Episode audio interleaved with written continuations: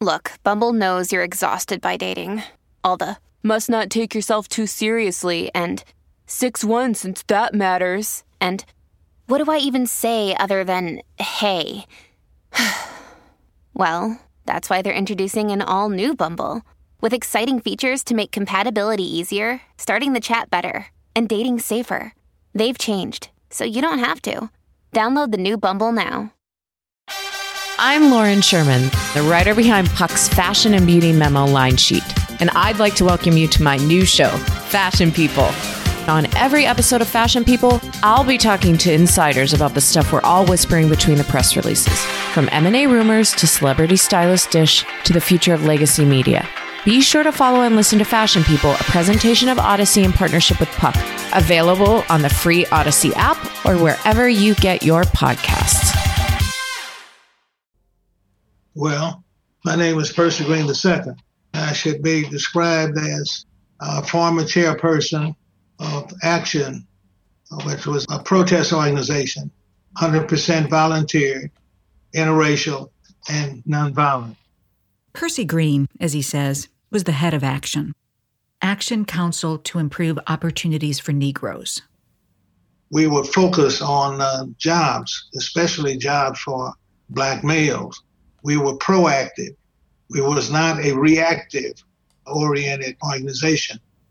Percy started Action in the mid 1960s in St. Louis. It was a black led interracial group focused on economic security, jobs and housing mostly. The group's headquarters were on North Union Boulevard, a few miles north of the Washington University campus. Once, after a break in, Percy decided they needed some dogs to protect the office. The problem was we didn't have anyone there to take the dogs out or whatnot, so the dogs pooped uh, in the headquarters. So we then started accumulating all of that dog poop. So we had uh, five gallon uh, buckets or whatnot, and we was putting uh, that in there. Why they put the poop in buckets, I have no idea. But then Percy realized hey, maybe this could be useful. At the time, Action was in the middle of a campaign against the local utility company, protesting racist hiring practices. So it just dawned on me that, say, hey, you know, we hadn't hit the utility companies in a little while, and we could possibly hit them utilizing the element of surprise pointing out that we tired of their bullshit installing and hiring um, black males. So they take these five gallon buckets of dog poop. Percy and another member of Action dressed up like janitors and headed over to the utility company. We walked right on past security, uncovered the these five gallon, these big five gallon cans of poop. We had some brand new uh, paint brushes, and then we took our brushes and stuck, stuck it down in the poop and just put it all up on the counter. The counter where people would come to pay their utility bill. They just start painting dog poop all over the counter. And folks, they were just in shock. I mean, they couldn't imagine. They couldn't imagine what in the hell are these? What, what, what's going on here? The little security person, he peeping out there. He was in a state of shock as well. So shocked, in fact, that no one stopped them. So we then went on to the the little hallway and then wrote all up on the windows, tired of your bullshit. All on the windows. Wrote, tired of your bullshit, in poop on all of the windows. But still, nobody stopped them. So we got on the elevator. the elevator was almost at quitting time. They paint the walls of the elevator with poop. And uh, finally, the police come and uh, say, Well, what are we doing? You all are under arrest. Well, we weren't going to go and make their job easier, so we sat down with our buckets, and then we took the brushes and put it and and, and painted our around our wrists and our ankles with dog poop. They covered their wrists and ankles with dog poop. That's the way they were going to have to pick us up. So finally, they had some rookies that they had to bring in to pick us up and put us in the cruiser. whatnot, you know. So that was one. That was one, just one of many battles in Action's ongoing war. I'm Nina Gilden Seavey, and this is My Fugitive.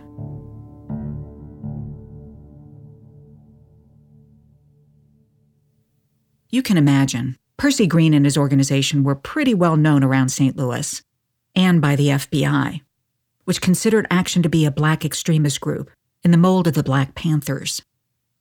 I have a pair of memos written in the spring of 1968. The first is from FBI Director J. Edgar Hoover. It went out to all of the FBI offices across the country, entitled Counterintelligence Program Internal Security Disruption of the New Left. The New Left was a catch all term for young people in the activist counterculture, coined by the activists themselves. In a place like St. Louis, these were the kinds of people who looked different, thought different, and acted different than the city's dominant white conservative culture. People like Howard Mechanic. In three single space pages, Hoover outlined his secret plan to quote, expose, disrupt, and otherwise neutralize the activities of the various New Left organizations. He closed the memo like this The importance of this new endeavor cannot and will not be overlooked. Meaning, your careers are at stake. Get it done. The second memo is a reply to Hoover from the special agent in charge of the St. Louis Bureau. It lists four organizations based in St. Louis that will be targets for disruption and neutralization. The first is Percy's group Action. There's SLDR, St. Louis Draft Resistance, CSDR, the Committee to Support Draft Resistance, and SDS, Students for a Democratic Society. All four of these organizations were my father's clients.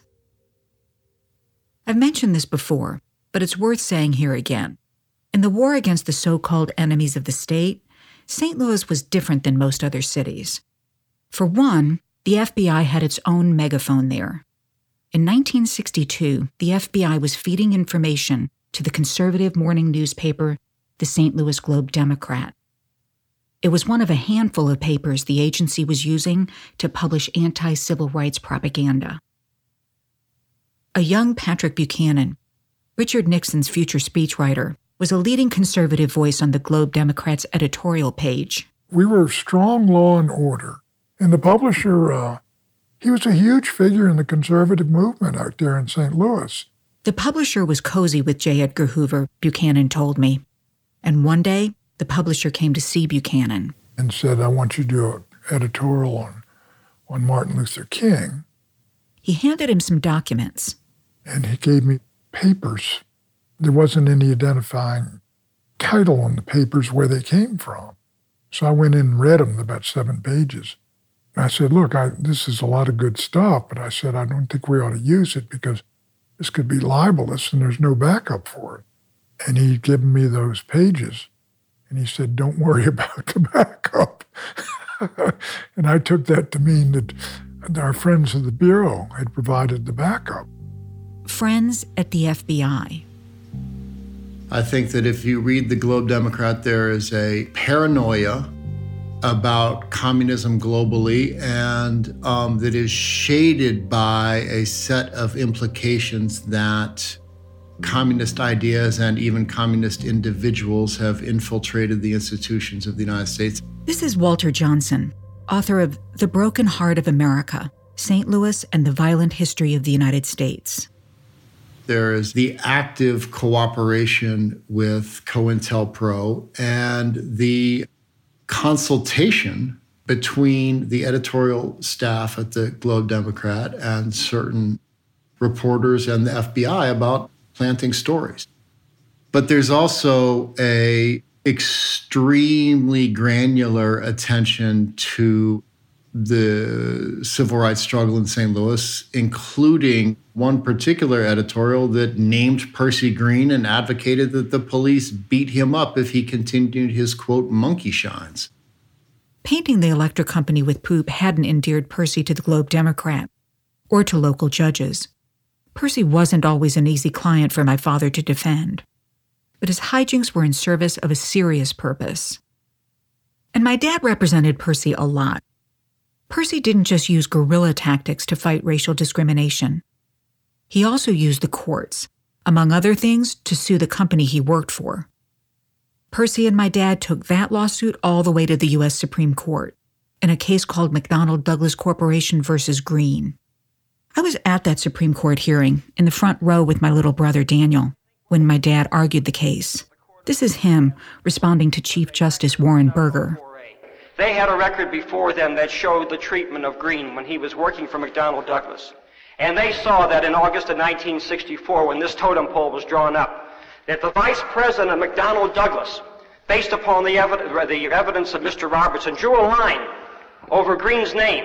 And he was the highest senior man in a whole department of 100 white men in a research department, the only black man. And they drew the line over his name as the man to be laid off. I remember sitting there thinking, Dad, I don't think you're supposed to be yelling at these people. He had a hot temper. I remember he really lost it at one point with Justice Rehnquist. Most of my dad's cases didn't get to the Supreme Court. He represented local groups and local cases, including those four groups that were listed on the memo sent from the St. Louis office to J. Edgar Hoover in the spring of 1968. The groups named as the targets for COINTELPRO. More after the break.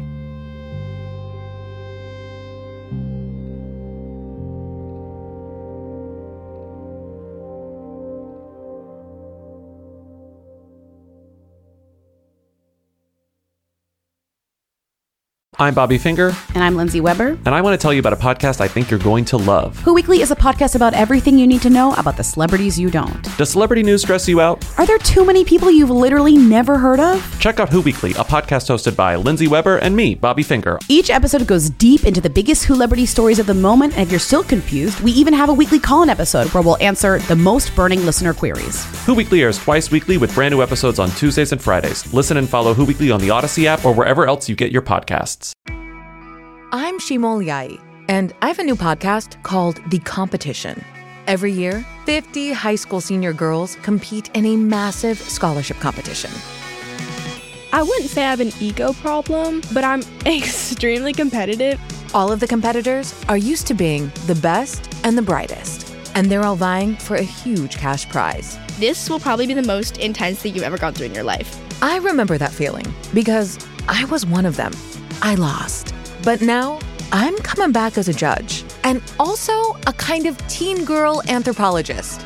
Because if you want to understand what it's like to be a young woman in America today, the competition's not a bad place to start. Hopefully, no one will die on stage tonight. From Pineapple Street Studios and Wondery, this is The Competition. Follow The Competition on the Wondery app or wherever you get your podcasts. You can listen to The Competition early and ad-free right now by joining Wondery Plus.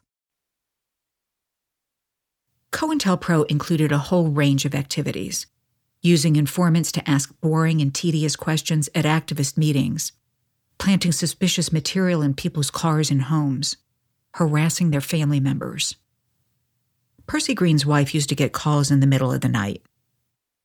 My wife at the time, um, she was uh, overwhelmed uh, in a number of times with uh, phone calls with threatening uh, messages, uh, or and many times that uh, she get a call that I had been killed, and for her to come down and view the body.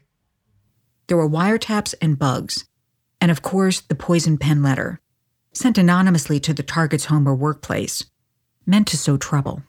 Like the one the FBI sent to Dr. King and his wife Coretta, suggesting that King kill himself, along with an audio tape from his hotel rooms.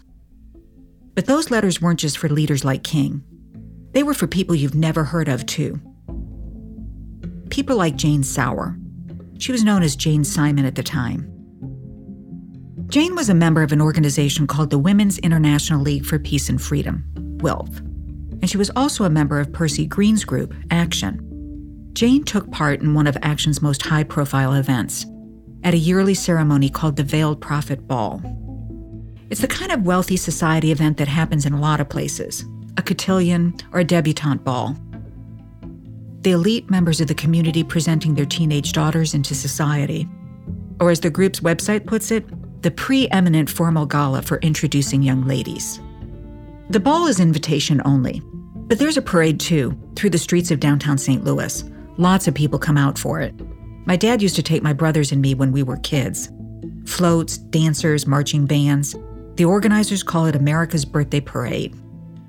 The ball is emceed every year by a member of St. Louis society, though it's never revealed who that person is because he wears a thick veil. He's called the Veiled Prophet. It's a tradition that dates back to the late 1870s. There's a woodcut of the first Veiled Prophet from the era before photographs were common. Walter Johnson. It's difficult to describe that particular woodcut without saying the words white hood. I'm willing to bet that most people in St. Louis don't know the origin story of the Veiled Prophet. I didn't. My father certainly didn't.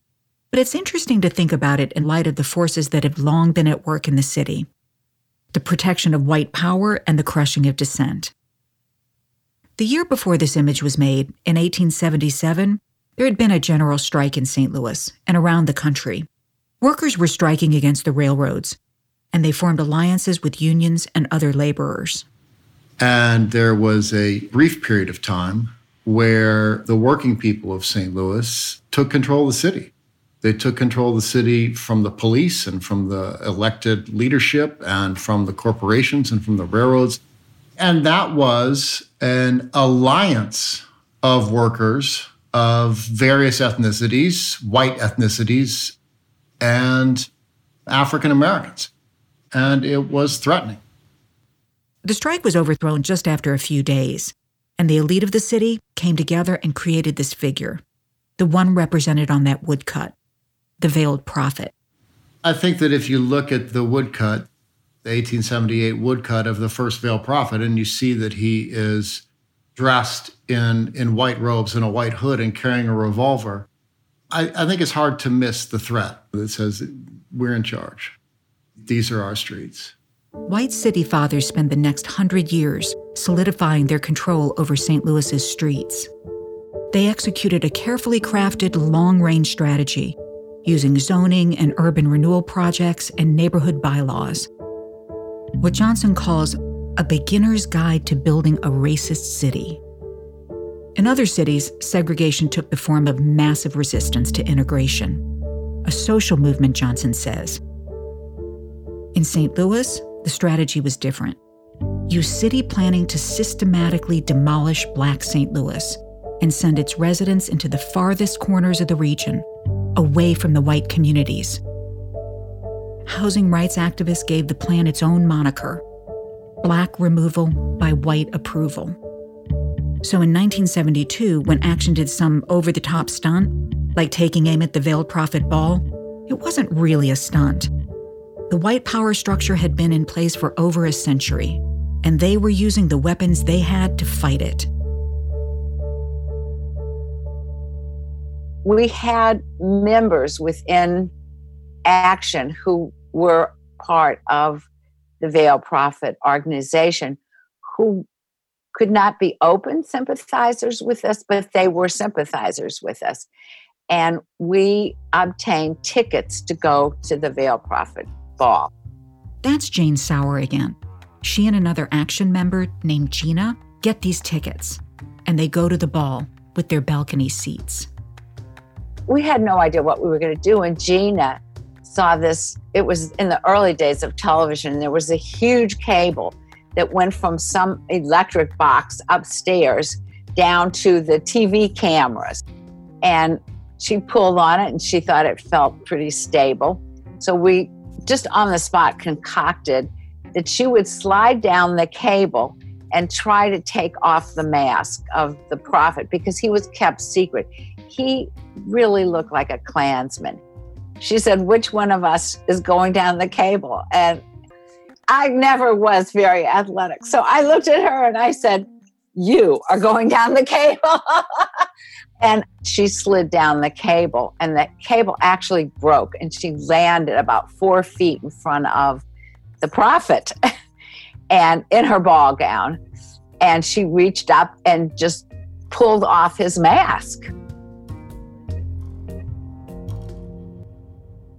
That year, the Veiled Prophet was a vice president at Monsanto, one of the big agribusiness corporations in town. So that gives you some idea about Jane. Yeah, she was a recording secretary, but she was also pretty badass. Together, these two stories, the dog poop and the unmasking, They give you a decent picture of action. They're not afraid of attention. And they got it. We always felt that we were somehow infiltrated. We did not know who it was. When we would plan a demonstration, the police would be there at the same time we were, always. I mean, it was just consistent. We planned on the phone, we planned at meetings, but you know, if you don't know whether the person you're planning with is the person that's infiltrated the organization, then how do you really keep up your guard? Jane was pretty sure her phone was tapped. I did hear clicking on my phone. So actually, one of my friends that was in action and I tried to say really outrageous things. you know, something like talk about our sex life or something, just anything we could think of. Jane's husband wasn't in action or involved in any movement work. I was getting deeper into activities like action, and he was becoming more opposed to it. And one day she came home and he had this letter. I remember it was in the kitchen. And he's waving this handwritten letter around. And he wouldn't let me touch the letter because he was afraid I'd rip it up. You could get a divorce for infidelity. So he this was his verification that I was a bad woman. So he wasn't going to let me touch the letter, but he held it up and showed it to me. I have this letter. I got it from the FBI through my Freedom of Information requests. It's written on a slant with lousy grammar and spelling, and it's astonishingly racist. There's no good way to read this letter because it's me, a white woman, reading words written by a white man doing his racist impression of a black woman. It starts out Look, man, I guess your old lady doesn't get enough at home. Or she wouldn't be shucking and jiving with our black men in action, you dig? Like all she wants to integrate is the bedroom. And it was signed a soul sister. And when I saw that letter, at first I thought he wrote it. He, meaning her husband. I mean, I just, that's all I could think of. It's like, because I did not think any of the women that I knew in action would have written that letter. They were my friends. And it, what the letter itself was a very racist letter. There were misspelled words. The language was poor. It was how some white guy would think an African American woman would speak. And somehow, I guess I convinced him that this letter might not be true. I don't know where it came from. And at one point, he said, maybe the FBI wrote it. And I said to him, You are paranoid. You have gone off the deep end. The FBI doesn't care one bit about me or action. I mean, I just didn't really think that anything that I did was of that great importance that the FBI would take notice. When I thought about us being infiltrated, I thought about it sort of being like a local police thing. I didn't think that we attracted any attention outside of anywhere other than St. Louis. But she was wrong about that. I have a second document, one Jane's husband didn't see. It's from the special agent in charge of the FBI office in St. Louis, a guy named J. Wallace LaPrade, to J. Edgar Hoover. LaPrade is the same agent who bugged Martin Luther King's hotel room in Milwaukee back in 1964. In his memo to Hoover, LaPrade wrote St. Louis, meaning the St. Louis Bureau, proposes to anonymously send a copy of the enclosed letter, the letter Jane's husband got. Someone, whose name is redacted, told the FBI that Jane's husband had been asking around, trying to find out if Jane was having an affair. LaPrade goes on The resulting marital tempest could well result in Action losing their corresponding secretary, and the WILP, that's the Women's International League for Peace and Freedom, losing a valuable leader, thus striking a major blow against both organizations. In other words, if the FBI broke up her marriage, she'd be a single mom, three kids, no time to do movement work.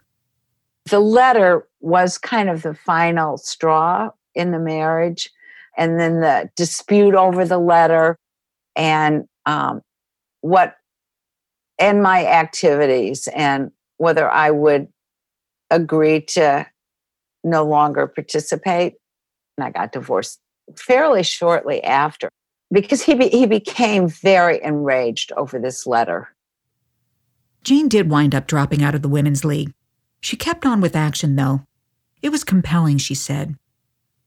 In early June 1970, J. Wallace LaPrade reported back to Hoover about the letter.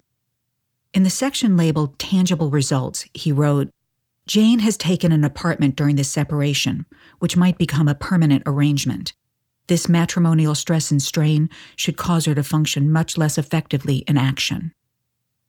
There's a lot that's disturbing about Jane's experience the FBI's racism and its jibe talking misspelled letter, the ease with which the Bureau destroyed someone's marriage and pushed a woman into single motherhood in order to disrupt her activist work. And then there's this other thing. Whoever the FBI's informant was, that person knew Jane's work in action quite well. From the informant report, we know it was a woman. She knew the intimate details of Jane's marriage and knew Jane's vulnerabilities. She was likely a friend of Jane's. Another thing we know from the letter to Hoover is that the St. Louis field office of the FBI wasn't just watching action. Its agents were also gathering intelligence on other local New Left groups, including the draft resistors and students at Washington University. Dev Kennedy was the student body president at WashU in 1967. We met him in the first episode. One day he got a call from someone he didn't know, saying that they had information for him about a demonstration, told Dev to meet him, gave him an address. And I got about two blocks away, and I said, you idiot. you're going to go two blocks away and they're going to be uh, bugging your apartment while you're gone. So I assume that's probably what they did. So after that, I was very careful about what I said.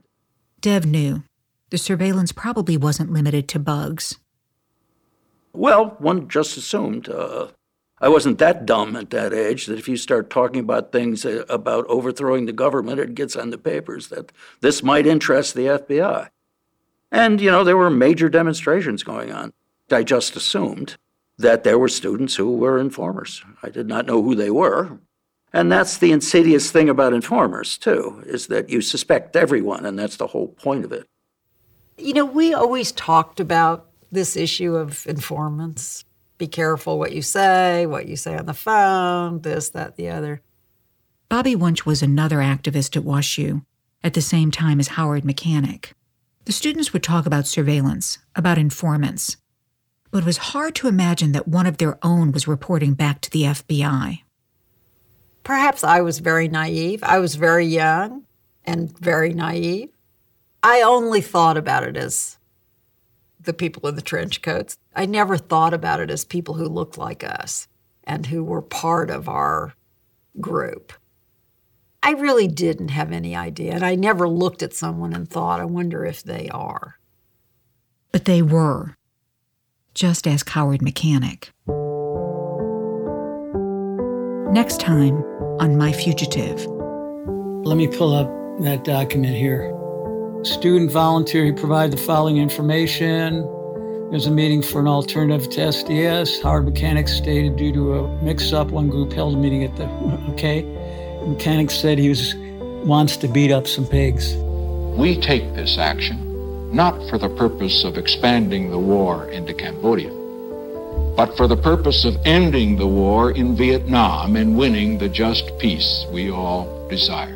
At least 114 colleges reported student strikes. A campus fire burned out an ROTC building at Washington University in St. Louis while students chanted, Remember Kent. The reason I went to campus that night was with a couple of friends to pick up some LSD. The FBI wanted to stop the anti war movement. It wasn't justice, it was a message. It could have happened somewhere else to somebody else. I just happened to be the lucky guy. My Fugitive is an original production of Pineapple Street Studios and Audacy. You can binge all episodes from this series exclusively on the new Audacy app. Audacy has all the podcasts you crave, plus the music, news, and sports that matter to you. That's A U D A C Y. Download it for free today from the App Store or Google Play.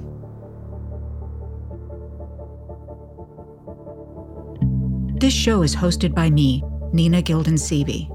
Our producers are Kat Aaron, Agaranish Ashagre, Justine Daum, Janelle Anderson, and Maria Robins Somerville, with additional production support from Xandra Ellin. The show is edited by Joel Lovell, with support from Maddie Sprung Keyser. Research and fact checking by Charles Richter and Ben Phelan. Our engineers are Noriko Okabe, Hannis Brown, and Will Bigwood. This episode features original compositions by Daoud Anthony and Hannis Brown, as well as music from Blue Dot Sessions. Special thanks to our executive producers, Max Linsky and Jenna Weiss Berman. And thank you to each of our guests for joining us to help tell this story. To see photos, FBI documents, and more, follow us on Instagram at My Fugitive Podcast and visit our website at myfugitivepodcast.com.